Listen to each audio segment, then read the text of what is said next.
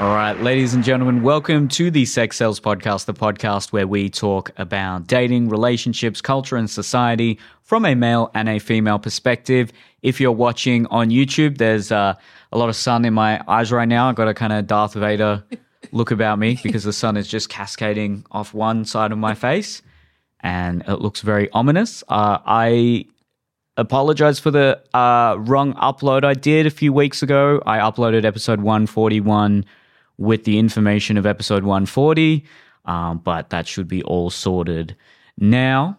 Uh, today, we're talking about escapism. So, in this uh, increasingly digital world that we're living in, there are more and more avenues for escapism, whether that's pornography, VR, uh, online communities, you name it.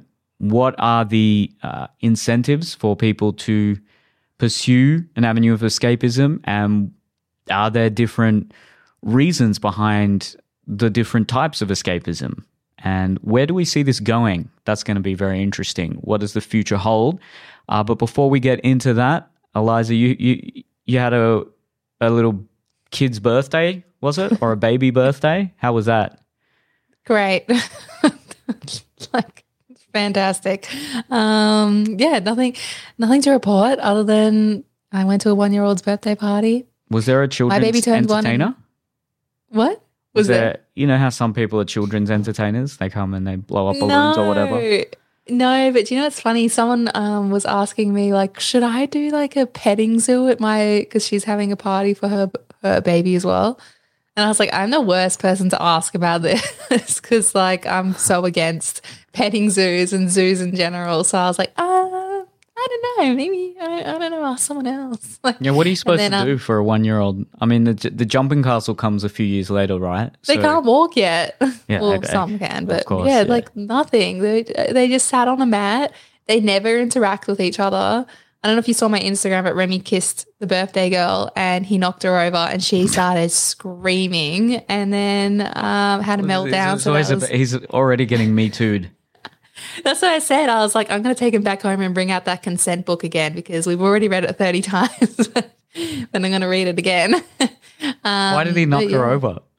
He was kissing her. So Remy's he's the only baby in my mother's group. There's like eight or nine of us, and he he figured out kissing really, really early on.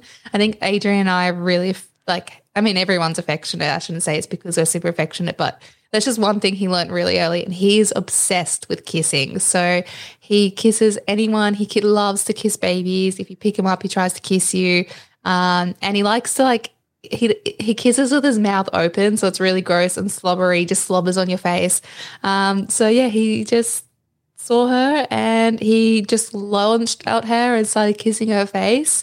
She fell back, knocked her head. Oh, that's going to be cute till he's about 15. And then and then that could be a jail sentence. I remember when um my nephew, he's seven now. I remember when he went through a kissing phase when he was like two, and he because he wanted to kiss on the lips all the time, and I'd always be like, mm, like I feel bad denying you, but don't kiss me on the lips. Like, and what were other people doing? Like when Remy tries to kiss other people on the lips, what will I expect them to do? Like, I don't know.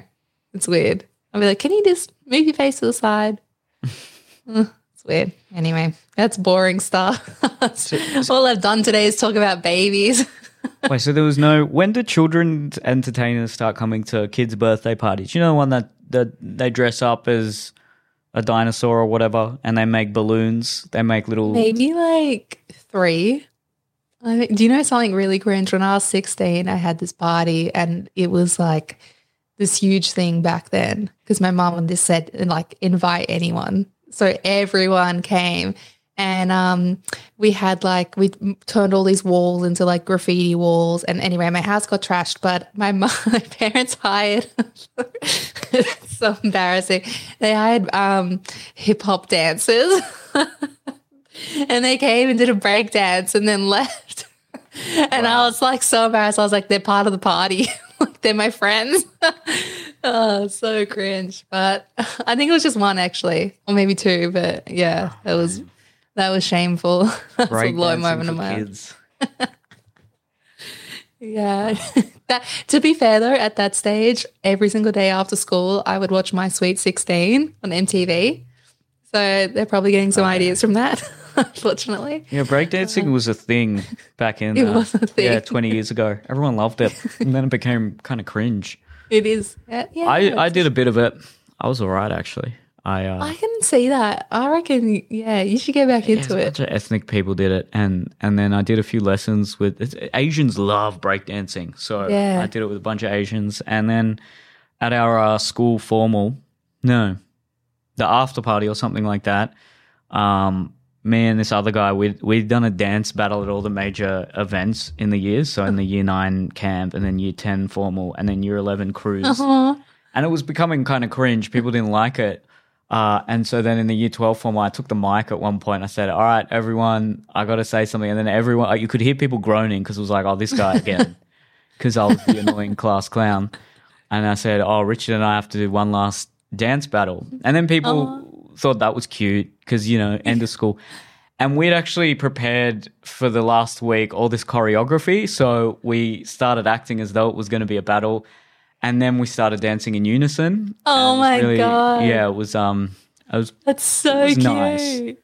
Oh, that's so beautiful. That would have been so amazing. Did it? Was it responded to well? Was everyone Yes. hyped? And then I Oh, tried to do a head so spin, cute. but I uh, wasn't able to do that, unfortunately. How did you feel about that?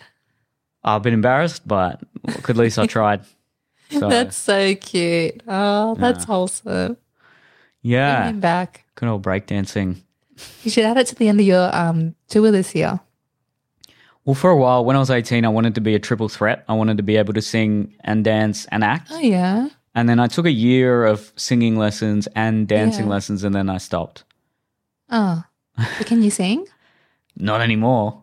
And and Could you when I you when you did the lessons? Could you like? Did you actually? Is it like a thing you can develop with practice? Yeah, you can. Yeah, you can take lessons Yeah. and work on your tone and things. But I don't. Yeah. I wasn't. I wasn't a natural. I was a natural Right. at uh, acting.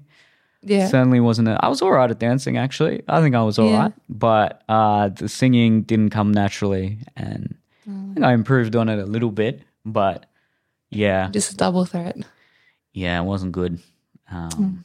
But you don't need. You don't need all three skills now. You don't need any skills now to be an entertainer. you just got to post Yeah. average sketches online and Yeah. become multimillionaires. Have you noticed there's all these trios of kind of white boys doing sketches online now? So there's Inspired Yes. Unemployed. Well, there's two of them. And then Swag on the Beat and Mates Rates. And there's just a, they, they've popped up out of nowhere. They're all like these comedy One Direction crews of Australia. It's crazy. And they're all very, they're all good. Well, some of them are not for me personally, but they're all good at what they do. And they're just like clones of each other. Mm, yeah. There's so much of that in like interview people that do um, street interviews and it's like this my TikTok feed, it's all the same all the time. Would you date this person? What do you rate this person? Would you date someone that's plus size? Like constantly. It's just people asking the same questions. What body count a is a red flag? That's a that's a common one. yeah. Yeah. Gosh. Would you date me? Yeah. I think China is uh trying to divide us with this kind of content. Anyway. I mean, that's the next topic we'll talk about next week. Yeah. But um, Stay tuned. escapism. Speaking of TikTok, speaking of social media, uh, do you think people are looking for more avenues to escape? Do you think? Do you think there's been a void of maybe spiritual institutions in the current world, and thus people are looking for something that kind of mimics that spiritual feeling, and they're finding that in either well drugs or uh, digital escapism like VR or or porn or even even OnlyFans to a certain degree. It's not. It's it's real. It's a real person, but it's not authentic intimacy. It's commodified intimacy. What are your general thoughts on the epidemic of escapism, if we can call it that?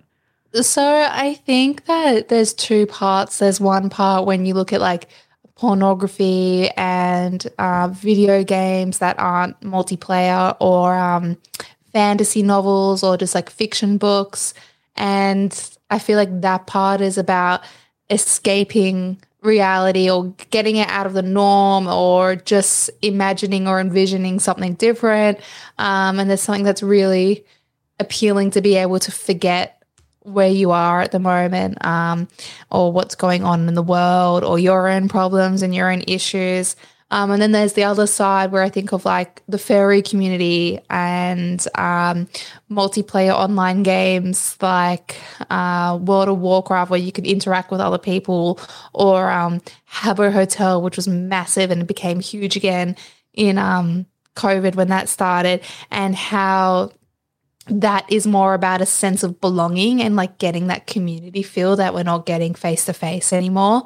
So I think that there's those two avenues. And then the reason why this kind of came up for me to do this podcast is have you seen all that stuff going on about Snow White at the moment, the new Snow White movie? And there's that interview going no. viral. I should know her name, but she's she's a, there's a new Snow White movie, and there is a clip on TikTok going absolutely viral of the girl that's playing Snow White. It hasn't come out yet, and she's in this interview. She's like, we wanted to write this like this is not like your usual Snow White. That was from 1937. Like she doesn't need a man. She doesn't need the, this. She doesn't need that. She gonna find her own way. Like all this, like it's all about like feminism, and there's no dwarves in the movie, and there's no romance, and she's not manipulated by a man, etc. All this stuff, and she was like, so you could the, tell in the what's the movie? exactly. I don't know what happens in the movie. She goes on some journey and like I don't know, as a warrior. I don't fucking know. But um, I made up that part about being a warrior. I actually don't know what the hell she does. But she she was like you could see in the in the interview she's like really proud of it and she kind of like everyone's saying she sounds like a pick me girl and um and she was very much like, we're, you know, breaking the norm here. Like, we're making history by turning Snow White into something about feminism. And then the response from the public was, it has gone to- so tits up that people are like, Snow White isn't about that. Like, the appeal of Snow White isn't about, you know, supporting the patriarchy or being misogynistic. It's about a woman that is soft and feminine and believes in true love. And she's compassionate and empathetic and wants true love. Like, let us have that movie so we can have that escape and fantasize about finding our true love. Like, we don't need to like take that away and think that, you know, women that fantasize about true love or Prince Charming are anti feminist um, or have internalized misogyny. So it's gone up so bad and now they're talking about pulling the movie and not even releasing it wow so the media really? is trying to yeah the media is now trying to spin it clearly they've been um, paid off because they're saying like the public react um, in a racist way to the actress because the actress is uh, maybe like Latina. I, I, don't know. I just took a guess there. I actually don't know what, what she is, but she's not white, basically. So people are saying everyone's racist because they're not going to like her version of Snow White. But really, it's nothing to do about that. It's just because they don't want that's not Snow White. Um, it hasn't stayed true at all. And and then there's this whole thing about well, what about the seven dwarves? And people are saying like the producers of this um, movie are saying there shouldn't be dwarves in the movie. It's offensive. And then actual like little people are going on TikTok saying we rely on movies like this for work. Like, I'm an actor, it's harder to get jobs here. This is literally the ideal job for me. Don't take it away from me and give it to a fucking normal sized person. Like, come on. So, yeah, I thought I thought that was interesting. Wow, well, I'm glad so I avoided this. for her as well. I'm glad yeah. I didn't. I, I wasn't exposed to to this. Um, yeah, sounds like a dumpster fire, and yeah, sounds kind of ir- it's it's quite ironic, isn't it? Because uh, she's trying to sounds like she's trying to articulate this very progressive social justice ethos yeah. behind the work, and then she's being castigated online for being unrealistic, being a pick me. Yeah. Um, yeah. Mm. It's um sounds like a lot of infighting. It's definitely, yeah, backfired. So I did find that interesting that everyone was like, we want that escape. We want to watch these romantic movies, and that's what we like um, because the audience is typically female. So it kind of got me thinking of that. And then I had this other experience where in June, I always read nonfiction books, I've, I never read fiction books. And then in June, I decided I got a Kindle and became a Kindle girly. And I decided I'm going to read fiction books. And um, especially because Romeo at that point was not sleeping at all. And I was up all night and I was like, while I'm rocking him to sleep, I'm just going to hold my Kindle and read because I'm too tired to read nonfiction. Nothing's going in. I'm just like looking at a page for like 40 minutes, not reading anything. So I started reading nonfictional books and it's been, sorry, a couple of months and I've read 22 books. And Wow. what I found. Yeah, like just going through them so fast because I'm so like, um, this is so enjoyable. I haven't read fiction books in years, oh, aside from the occasional like one or two every couple of months or a few months. And I went through this series of book. I can't even remember what it's called. It was um last month. I read so many since then, but I read the series and it was like three books back to back, and it was like um very like set in like 1600s or whatever. And there was magic involved and violence and romance and everything. And the books were massive, like 600 pages each. And I, I read them all uh, back to back. And I was reading them all day, all night, that I, anytime I was like had spare. And then wow. when the book finished, I just burst out crying. I really? was like so depressed for like a day. And I was like, I literally am missing these characters are missing this well. What happened to these people? Where are these people going? Like, I just felt like empty inside. And I was like, wow, like that was like, I didn't even realize I was experiencing true escapism until I finished it. And then I went on this rampage being like, let's get that feeling again. So then I started reading book after book after book after book. Um, so yeah, it's it's been interesting experiencing it myself wow. as well. So well, it's a very healthy form of escapism. Yeah. Oh, I was sure I, think I, I haven't gone I into the fairy read. community or gone in porn addiction or something. It's yeah. like you want to be reading. yeah, yeah. Unless you're just like leaving out that you were high on cocaine while you're doing it. But imagine that uh. cocaine and reading. I don't think that would work. You might you might be onto something there. Yeah, I think you'd need a hallucinogen if you're doing uh, fiction reading. But anyway, I've never been able to get into. Fi- I used to read a lot of fiction as a teenager, and the last one I read was a Stephen King book um, in my early twenties, and yeah. I just haven't been able to get into any of that. I read a lot of yeah. non. I read. I I'm like what you were. I'm just reading nonfiction all the time. Yeah. But I cannot yeah. read fiction. I just um find it boring. I I don't like the stories. I maybe yeah. I need a, need the right book. Um, I tried some of the the classics and that yeah, didn't really resonate. And then I tried some of the modern ones and they don't really resonate either. So yeah, yeah. I I also haven't really found a lot of. I wish. I'm generally happier if there's a uh, TV show that I'm really obsessed with and hooked in the story and I'm waiting for the next episode, and I look forward to watching that. Yeah. Maybe after dinner, but uh, this whole year there hasn't really been anything I've gotten into. Uh, the new Black Mirror um, season was good. Are you serious? I was so shit. I was uh, so disappointed okay. in that season. I was like, this isn't Black Mirror. I thought it was all right. I haven't seen all of it. Um, oh. I it was okay, but yeah, I look, it wasn't as good as the earlier seasons. Yeah. I used to really like Law and Order SVU, but um, oh yeah, I loved Law and Order SVU. The recent seasons aren't doing it for me. Mm-hmm. Yeah, so I'm just. Do you uh, have, um, I don't have a good form of escapism right now. You need to get. I feel like everyone needs one. We're Alcohol. watching this. Sh- everyone needs That's one it. healthy one. Yeah. is what I should say. Um, I feel like I wonder for fit people if escapism is like if you go to the gym or going for a run counts as that. I've never yeah, related to that. Because sometimes maybe I that's your thing. Yeah, that could be it. Because I definitely feel like I'm in a different mental world when I'm doing that. And sometimes yeah. you know, uh, imagine certain scenarios to help me get through a, a yeah. arduous workout. So that could be that would be yeah. close to it. I've, I, I've been trying to watch a few movies lately. I have been enjoying a few. What did I watch? Well, clearly wasn't that enjoyable because I can't remember.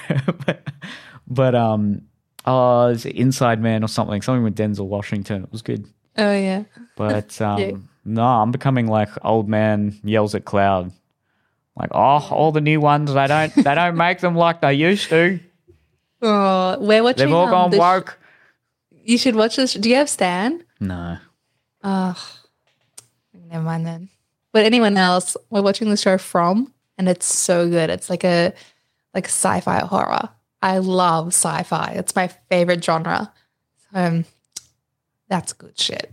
I do recommend it Well, if come, you have Stan. coming back to the Snow White story. Look, I I don't I haven't heard much about this. I don't know, but there does seem to be a common theme in a lot of these feminist remakes that the they've taken away the the patriarchal structure of the original story and they've replaced that with a more female centric empowered vision of her not needing a man and sort of taking on the world herself. And for my guess is that for a lot of women, that would be their form of escapism as well, because they're maybe, maybe, maybe older women, or maybe uh, some women who who really want to see the the heroine who kicks butt and fights off all the bad guys and Yeah. you know is that maybe for some other women is the pick me type of character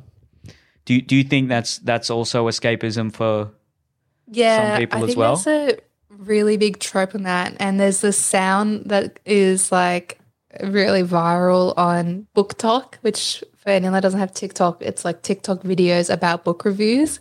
But there's a massive community with like millions of people. And when I started reading this fictional, I basically bought like all these books based on what's trending on um, BookTok at the moment. So I was like, what is everyone reading? So then I see, I read the book and then I see like a thousand videos about the book I've read and all these theories on it, which has been enjoyable as well.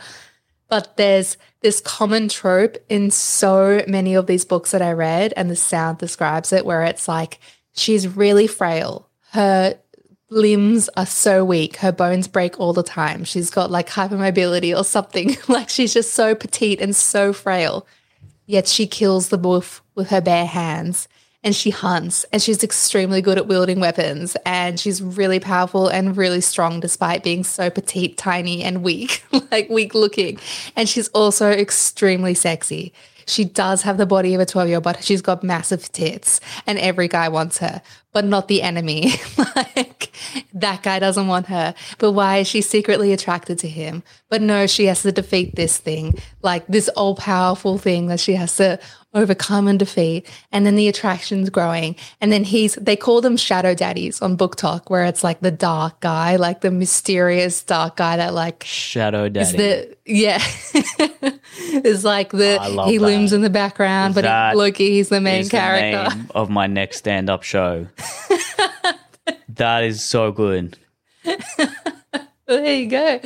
shadow daddy and it's just the bad boy that's secretly good in the um in the book and they they're always like damaged and he's he's lost his whole family or his entire community was murdered and he's seeking revenge and that's why he's so cold. But secretly he really needs the warm comfort of a woman's touch. Like that's just like the whole trope of the book of every book I've read. And, and, we- and we've spoken about that with romantic novels as well. It sa- sounds Yeah. like there's similar themes in Yeah. romantic stories too. So every single thing has that same like it's literally i feel like i could write a best-selling book. I know that's easier said than done obviously but i feel like every single book is based on it. And i wasn't even picking these books based on like romance because when i read like just just romance books i find them cringe. But even they have that same like trope as well where it's a woman and she's just a small town girl and she meets this guy and he's so rich and dangerous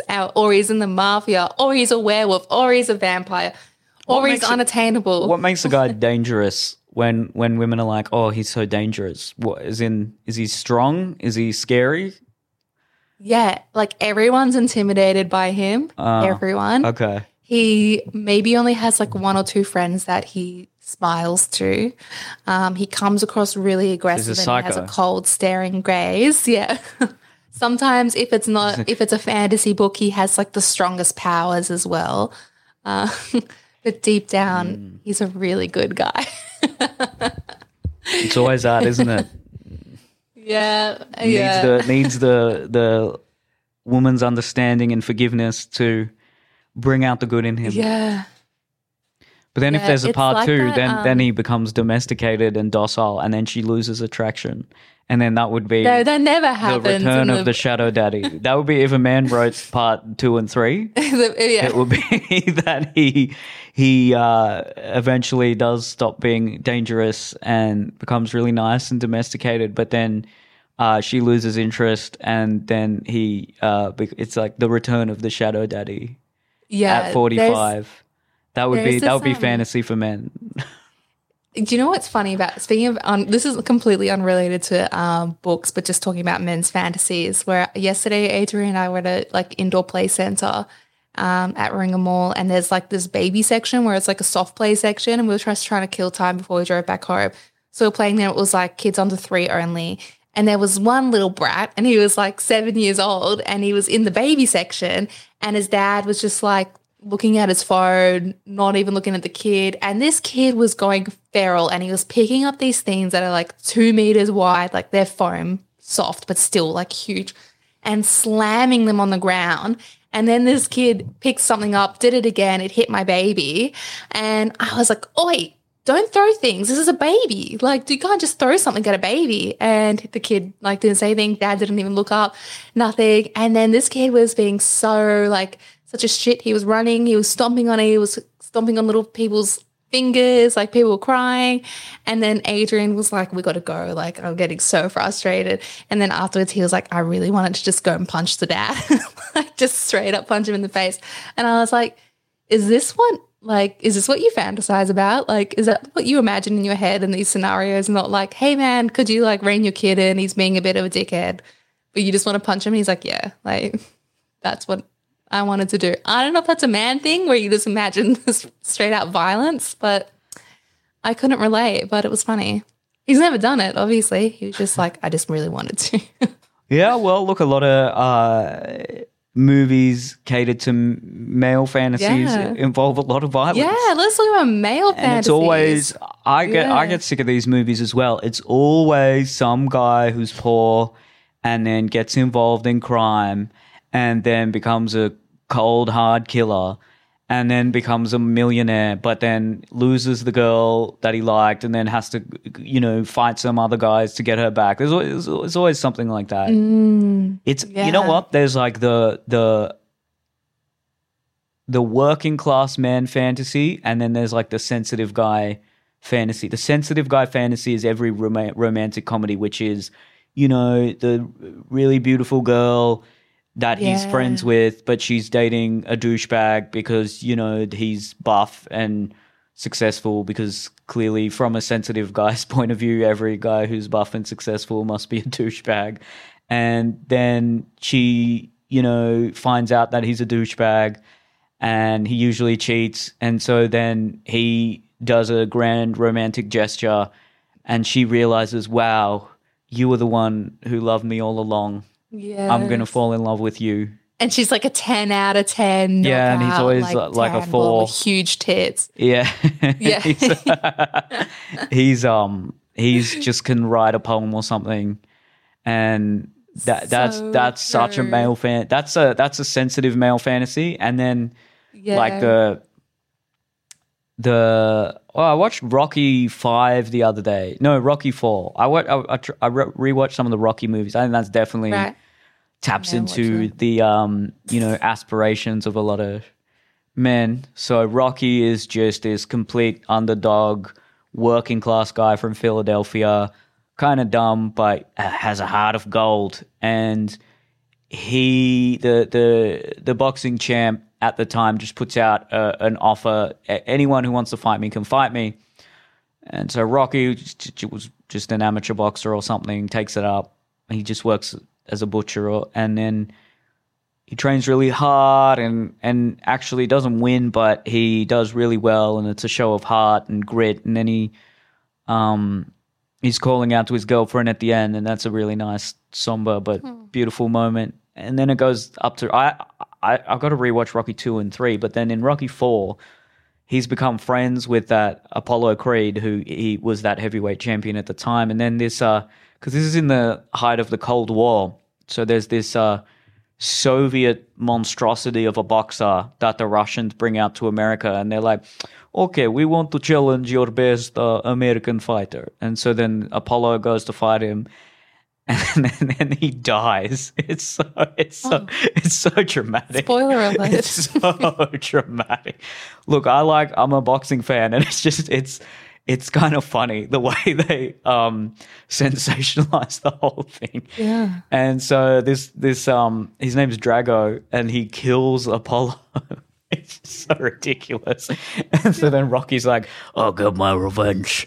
And then goes into a training camp, goes to Russia to fight for Apollo and wins. And then the Russians start cheering for him, and he's got the American flag, and then the Russian Politburo st- stands up and claps for him. And apparently, that's the best Rocky movie. It is really good. Look, when you watch it, it is very inspiring because there's a really great training montage sequence in there. It's great filmmaking. It's uh, yeah, it's a sort of some would say a kind of simplistic plot and uses a lot of common tropes, but it did. Uh, ah, I found that one enjoyable. It was fun. So that's definitely Yeah, I feel like that's a that's a big thing for men, like especially when he he's just a small town guy and he doesn't have any experience, and he starts like training and training and training, and becomes like this amazing. Like that's like in Creed as well.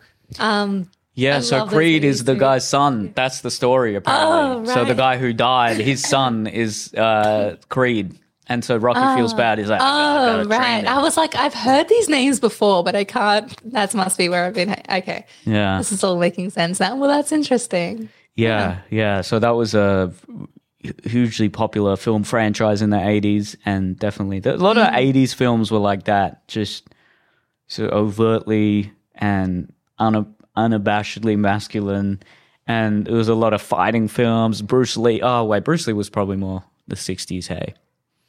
Anyway, uh, there's definitely a lot of. Uh, films where there's an action hero who kind of takes down multiple bad guys and and saves the girl. It's always saving either if it's Liam Neeson saving his daughter or if it's The Rock just saving everyone and Fast and Furious another one. It's Yeah. crazy. It's always something it's about just like- justice, something about you know taking down the bad guys. It's common male fantasy there. Or like Captain America, where he's like really skinny and then he goes into the machine and he comes out like really buff and ready to fight. Sorry, I've like lost my voice. I don't know how I'm going to do this. I've had a cough for like a month. Oh, we'll get through. I'm going to cough. yeah, go. sec. That's fine. I'm so sorry. so gross. Okay. Hey, we'll keep it in here. Alright. Keep it. We'll keep it raw and authentic. Keep it real. Behind the Save you the scenes. time. Um, yeah. Well, there you go. that those those do seem to be the common male fantasies in film, at least. The the sensitive, artistic, misunderstood guy who ends up winning the girl's heart, or the the alpha male who takes down the gang or the villains or the bad guys and mm-hmm. overcomes the odds. That's a big one. I think that mm-hmm. really that does tap into. Mm. Yeah, if you want, you could do, oh, let's do a Marxist analysis of this, where, you know, there's a lot of guys who feel like they've been uh, counted out. They feel hard done by, maybe, but through, through life. And their fantasy that is being tapped mm. into, their narrative is that, you know, here's someone who overcame the odds. I can do that too. And Yeah. It gives people a lot of hope. I think stories like that can be very powerful. And if it's fiction or film, I, I don't see anything unhealthy.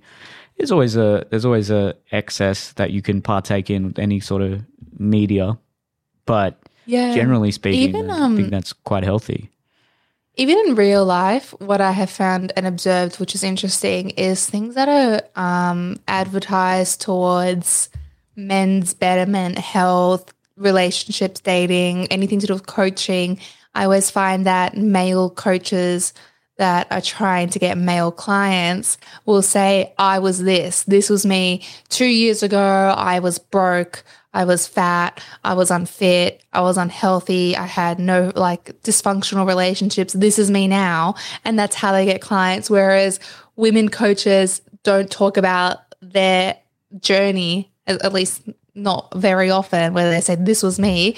They just show themselves as the betterment like this is what you should inspire to be like but they don't talk about their journey as much but it seems like men really appeal to the you get where i was and now i you inspire me. Like it's that that journey from going from i've made myself a better person. So i do find that like interesting that that seems to be an appealing trope um, for men that Yeah. they can like they need someone they want something to relate to or someone that's going to relate to them and use that as a selling point. Like I've been there, man. Yeah, maybe there's a, been that's a there. that's that that little form of empathy there is what can really encourage the man to then pursue the actions that get them to the point that the self help coach is talking about. Yeah, that is a. Yeah. very common trope. Every self help Yeah. Guru or personal trainer or yeah, even in film, it's always I was this and now I'm this. Uh, it's just Mm-hmm. an inspiring story. It's uh, it taps into people who might feel low status or might feel like they don't have control over their life and they might be more susceptible to um want to self improve or um be part of a narrative that could be called a fantasy. But these narratives, that you know, we've talked about this on other podcasts. It's important to have a healthy narrative that gives you a strong sense of self and gives you an identity that is purposeful and meaningful. And it's much healthier to have a narrative of, all right, I'm here now, I'm low status and I'm not at a point in my life where I want to be, but I'm gonna get to point X and I'm gonna get that through get there through grit and determination, mm. even though the odds are, odds are stacked against me. Compared to I'm at point X right now, and it's because the world did X Y Z to me, and I've been hard done by. Even if that's ob- mm. objectively true, it's not the most advantageous narrative to adopt in order to get you out of that rut, which can be quite challenging to say to some people who might be in that position. Mm-hmm. But yeah, Yeah, and that's that's when you start. Yeah, you look to things as well that are like, well, he, this is what is appealing and attractive to me. I want to model this, or I want to escape through this by watching someone else do it, like vicariously. And then that's when the film and the books come in and things like that inspire you. And sort of like, a, this isn't related to film or books, but like just uh, again on the um on the male fantasy. My brother works in advertising and he's really good. He makes a lot of money and he has been talking about being a firefighter for like a hundred years. And um, he's about well, he's in the, his final round of with the fire. Going through that interviewing process, but like he wants to up and drop his job um to be a firefighter. And I'm like this is so like he he's it's so appealing to him to be like that hero that masculine like be he's super fit really active really like out there. And he's like being in advertising isn't aligning to like his idea of who like his ideal self so and i find that so many and when i talk about like oh ollie's going off to do this and guys and adrian are always like i want to be a fireman like i've always wanted to do that. Like every guy says i've always wanted to be a fireman and so have you? Have you ever been wanted to do that? Or a cop? No, I don't think so. It's a it's a common it. it's a it's a common uh, profession, and a lot of guys, a lot of younger guys aspire to that. yeah Yeah, there's a lot of heroism involved there. The uh, the Yeah. the immediately what springs to mind is running through a burning building and saving yeah the saving the cat. That's always what it is. And I think it's important that we have people who are willing to do that because it's a dangerous job. But I don't think I've ever wanted to be either of those. I wanted to be an astronaut when I was a kid. That was very appealing to me, yeah. exploring space and yeah you know the adventure involved with that i think was uh pretty exciting. I'm Uh, always then- really curious yeah. about what people wanted to be when they were children. I think it's always like really interesting when they're like, "This is what I envisioned for myself." Um, apparently now it's all YouTuber or social media stuff. yeah, Yeah, I, I, I was very, I'm very lucky. I, w- I wanted to be a, an actor and comedian from when I was about 12, and then I got to do that. Uh, so that, yeah, entertainment and maybe an athlete is a big one because, yeah, uh, a, a, you know, a prize athlete is someone who has been able to physically outdo and outcompete their competition. And I think that taps into something very primordial in the male brain that relates to our status and our ability to, um, you know, outcompete uh, other people in an organized and yeah, um, civil manner.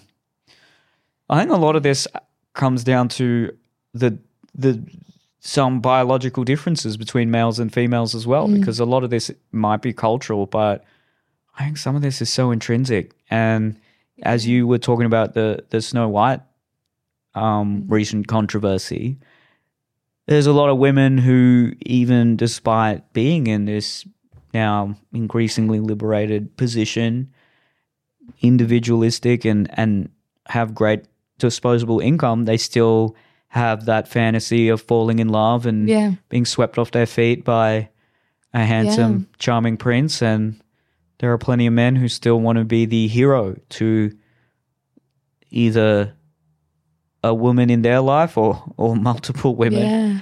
and I can't help but feel that is very innate and not cultural. Yeah, I think I think parts of it is for sure. Um, I do find that really interesting. And when um, there's this really viral um, adult fantasies book series um, called A Court of uh, shit, what's it called? A Court of Thorns and Thorns and Roses, or people call it ACOTAR. What's the acronym? And it's been made into like a TV show as well. And it's like it's so massive. People are saying it's like the new Harry Potter, but for adults. It's nothing to do with wizards, but it is fantasy. And it's really there's a lot of romance in it. There's a lot of um violence and um kind of hardship, etc. And there's also a lot of um like dirty sexy scenes in these in these books. And what's really funny is she's the author has gone through like this I think there's five four or five books in the series and the author's gone through like the first like couple of books where she's really built up the tension between these two characters, the two main characters, which is that trope again, the weak, fragile girl and the super um, strong, dark guy, shadow daddy, and then she becomes even more powerful, etc.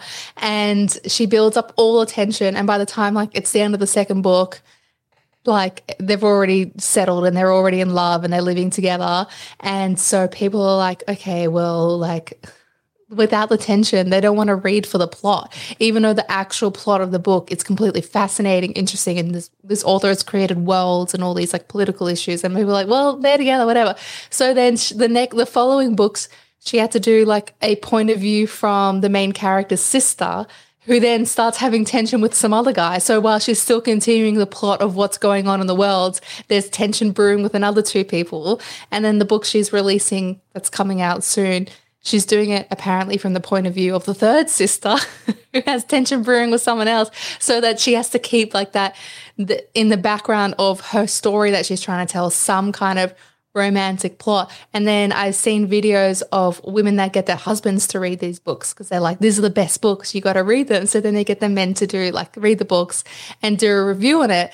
And the guys are like, fuck, like I have to like skip through. There's so many like scenes about the romance or the sex. Like, fuck that. I want to know like what happens in the war. Like, who's going to win the war? What's happening here? Like, why are they changing perspectives? I'm like invested in this main character from the first two books and how he's going to win the war. And then all of a sudden it's about this other girl who has tension with some other guy. Like, fuck this. It's so fascinating to see. yeah, that is that is interesting Yeah. because they say men um, like to convey information and talk about the details of what happened, whereas women like to talk about the, the feelings and get to know the character. Yeah. And so fiction does Yeah. seem like something that appeals to women just in general compared to a lot of men. And the only fiction books I know that seem to uniquely appeal to men would be ones where a lot of movies are based off. So Yeah. James Bond was initially, um,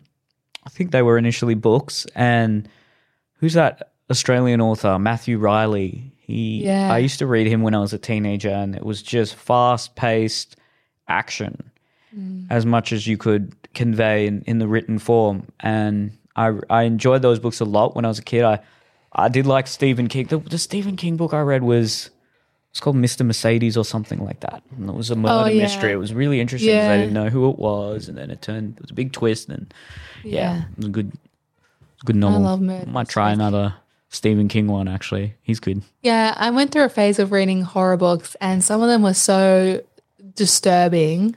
Um, like there's one, I think it's this one. It's called Tender as the Flesh, and it's about like cannibalism and people breed women, like attractive women, to eat them, and it's like so fucked up.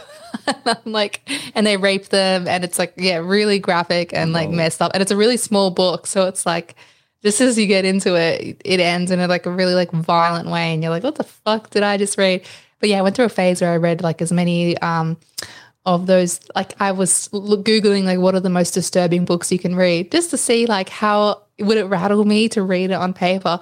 But I was interested in like I wonder if people get escapism from this. Like I was reading it for the shock value and wanting to feel shocked, but do people get lost into that kind of world and think about that? And Probably. I think like yeah, and I guess when I look at like the psychology of all these things as a whole, whether it be even music, like people get lost in like certain types of music and um and the books and the TV shows, the movies, the porn, whatever, the games. And at the end of the day, it's that we've lost that ability or we haven't developed developed the ability to sit in our mind and not be Yeah. stressed and busy and and Oh, yeah. thinking about a million things and those things are so appealing to us because they pull us out of that and allow us to focus on something and bring us out of our head but with the sad thing is is that we need something like stimulating and in front of us in order to do that because so many people don't know how to meditate or they can't meditate or when they try they're focusing on they're just thinking about their worries. they're like, cool, I'll give myself 10 minutes to think. I'll try not to think. And then they're stressing about the fact that they're still thinking or just thinking about their worries and concerns. So Well, great then they go and watch 10 seasons of The Vampire Diaries to just escape and have that silence in their mind. Like, that's what I find appealing about um, reality TV because Adrian and I are watching Jack Ryan at the moment.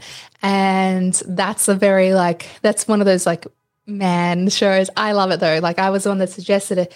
But it's so like well written and it's so intelligent, it's so smart. But if you're not focusing, I'm like, wait, what's this? Because there's all this like political agenda but in the show as well. And I'm like, I've missed this. It's so confusing. I don't know what happened. If I'm not like 100% focused in it, you miss so much of the plot. Whereas reality TV, that's like my trash TV. I can go away, cook dinner, come back, and it doesn't matter. Like I just like it just numbs, and I'm like, God, I got to stop relying on these things to just mm. like. That's what's really happening. I'm not watching The Bachelor to fantasize about The Bachelor or that romance or anything. It's not what I want or need in my life. It's just the fact that it's like, oh, I'm not thinking about things and I'm not deciding things, planning things. I'm just chilling. I'm just relaxing Yeah. without the noise in my head. I, I get what you mean, but at the same time, I don't know if it's possible to never have a form of escapism that could be construed as unhealthy. I, I'm sure there's some Yeah. people out there who just manage to meditate and I don't know, walk in a Yeah. garden or something that is pure and and healthy. But uh, look, I love. Uh, I watch sport. Sport's a big one for me, and Mm. you know, NRL finals time coming up. Sometimes I want to detach just Oh, yeah. listen to NRL 360, where just four former players, no, two former players and two journalists who wish they were players just create controversy that doesn't need to be created. But you know what? It's entertaining.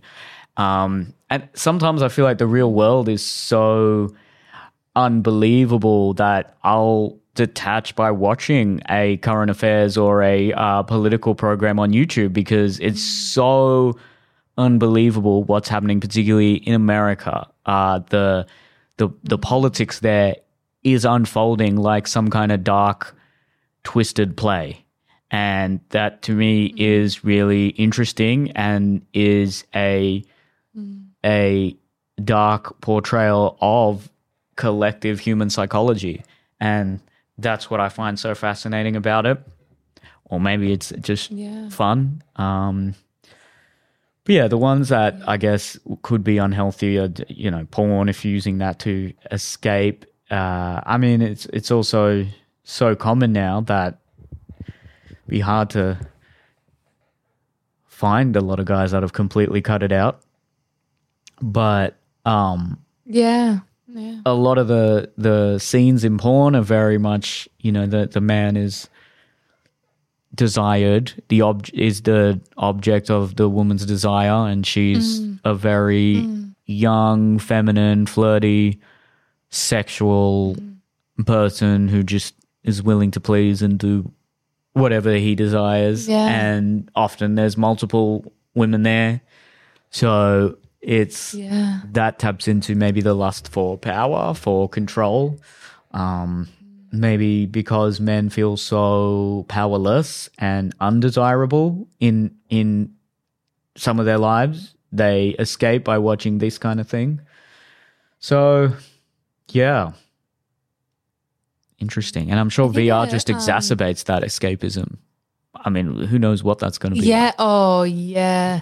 I was just going to mention VR and like multiplayer games is a really interesting one that it teeters on like the line of healthy and hun- unhealthy because some people like develop really strong and amazing bonds and friendships with this online community but they don't know who they are they don't actually know who each other are. They're hidden behind um, obviously one a screen but also an avatar that looks nothing like them um, i used to watch all these like docos made on like seconds world and um, or even when you watch catfish and they meet online and stuff like that where they've got avatars but definitely like um, and seconds world is like a thing where you create a a um, Oh, yeah, I've an heard of that one. avatar and then you in like yeah a second world like a virtual world and you can go to like the club you can get a house and people would make relationships on that people would get married on that and then i remember watching a documentary of um a girl that was on it and like really really into it that she made a actual living um, by selling um, they I think they called them skins where she created like clothes and that the avatars could wear and then people would buy money like coins to then be able to spend it in the game and she would make real life money on it. So she was like it was became her job as well. And um and then she found love and she gets married in the game she's like i was literally spending like eight nine hours talking to this guy and she'd never seen him in real life um, and some people actually end up getting married in real life from it but it's just really crazy because then when she talks about like or other people talk about when they see the person that they've been talking to and it's like oh like this not that they're that necessarily unattractive but they're literally. Yeah, they've just literally fallen in love with their avatar. Like, it's even if the person they're talking to is good looking, they're just not, they're like, well, you're not the person I've been talking to. You know, it's like that disconnect. So I do um, find that really interesting. And I also remember, like, on um, this one multiplayer game I talked about last podcast, um, Habbo Hotel. And then years ago, there was this trend where you could go into like a room. It was like a chat room. And at this point, Habbo Hotel, Habbo Hotel, you can be 13 and up. I don't know, or at that point, I don't know what it is now. Maybe it's older or not. And um, there was a lot of adults on it, and they would have these rooms, and you could name them rooms. So you could be like, this is a club, this is a restaurant, whatever. And there was one that people would make called an adoption agency. And people would pretend to be babies and literally type as a baby, and someone would come in and adopt them. And it's not even like a funny, humorous thing. It was so serious. And you'd see like this, like a normal looking avatar with a baby a another normal looking avatar dressed in babyish clothes. They don't have baby avatars. They're all like adult looking avatars, but just dressed in like a beanie and a little hoodie. And it was like that was like the outfit if you're a baby and they talk in like baby language. And I just thought like this is like a really interesting two way relationship here where two people are getting things met. One person is pretending to be a baby and for the not getting anything in return, maybe they might get a little virtual gift or something from their mummy or daddy. But what like it's a fascinating concept. And there was like hundreds of people doing it or thousands even. Like it was such a thing. So it is really um interesting. And then like even like with World of Warcraft, um, which Adrian and I played that like a couple years ago. We were really into that. And I never spoke to a single person ever on that. Neither did Adrian. But the chat, you can see like there is a chat that just runs in the background. And you can, like, some people just have developed best friends from that and they make communities and they've just like got these people.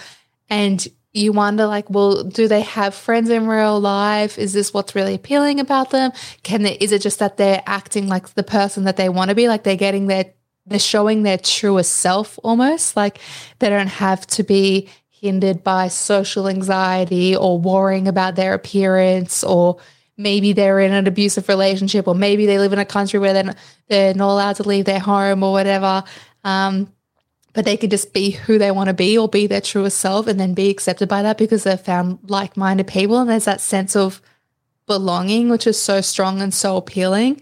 And then what happens like when they go to work and all of a sudden they're really missing the game or like craving the game and desperately trying to get home to get back on the game. And it's such a thing. And it's been a thing for years since the internet's been around. So yep. it's multiplayer games have kind of gone like they've almost died out a little bit. They used to be really big, but I do feel like with the new virtual reality and things like that coming out, that it's going to become massive again soon.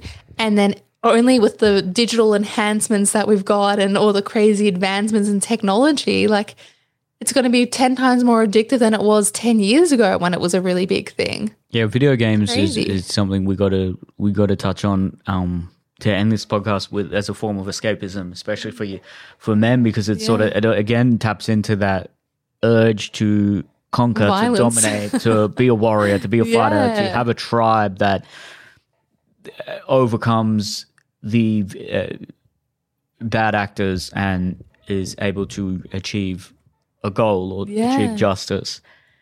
And it's it's addictive, it's fun, it's stimulating. Um, it can it can create a community online.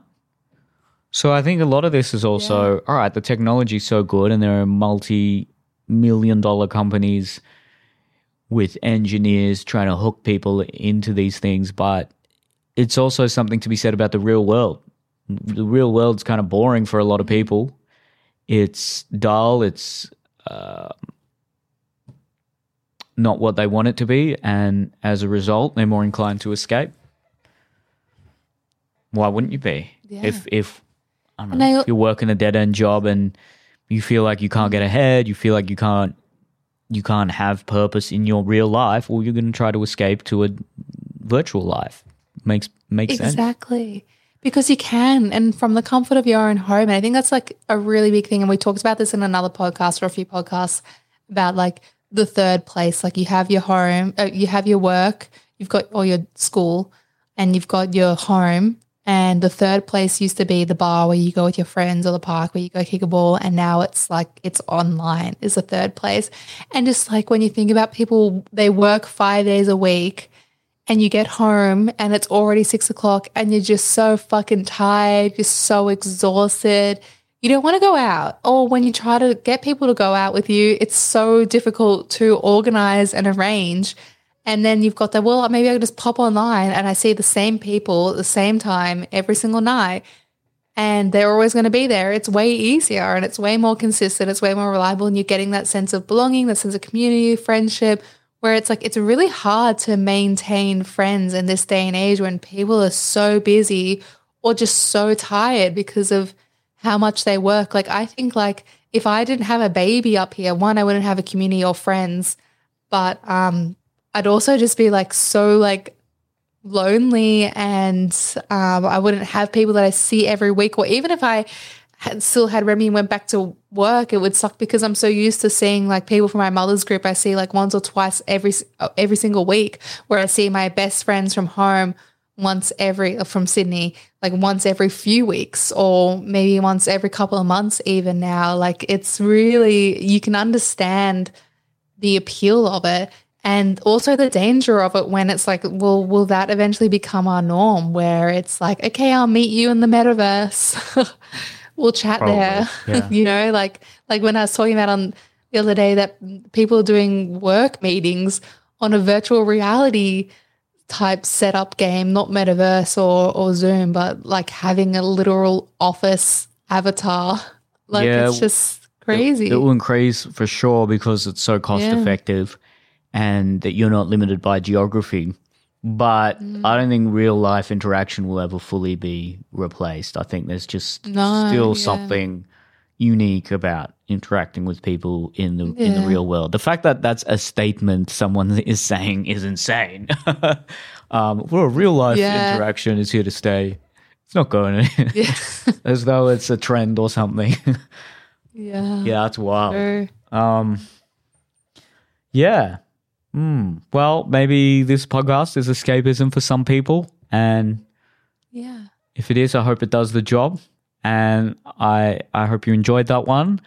Uh, comedy, comedy show, comedyuntamed.com. There's a bunch of people who met on Discord that were at the one of the shows, and my oh, solo tour cute. is yeah. They didn't laugh a lot, but they laughed a lot for people who met on Discord. Uh, my solo tour is happening. neelkolhatkar.com slash tickets. And you can still get uh, any of the Crush Organics products. Use the code Neel. You get 40% off. All that stuff is great. Uh, thank you very much for listening. Share this podcast with someone if you think it will resonate with them. And we will see you next time. next week.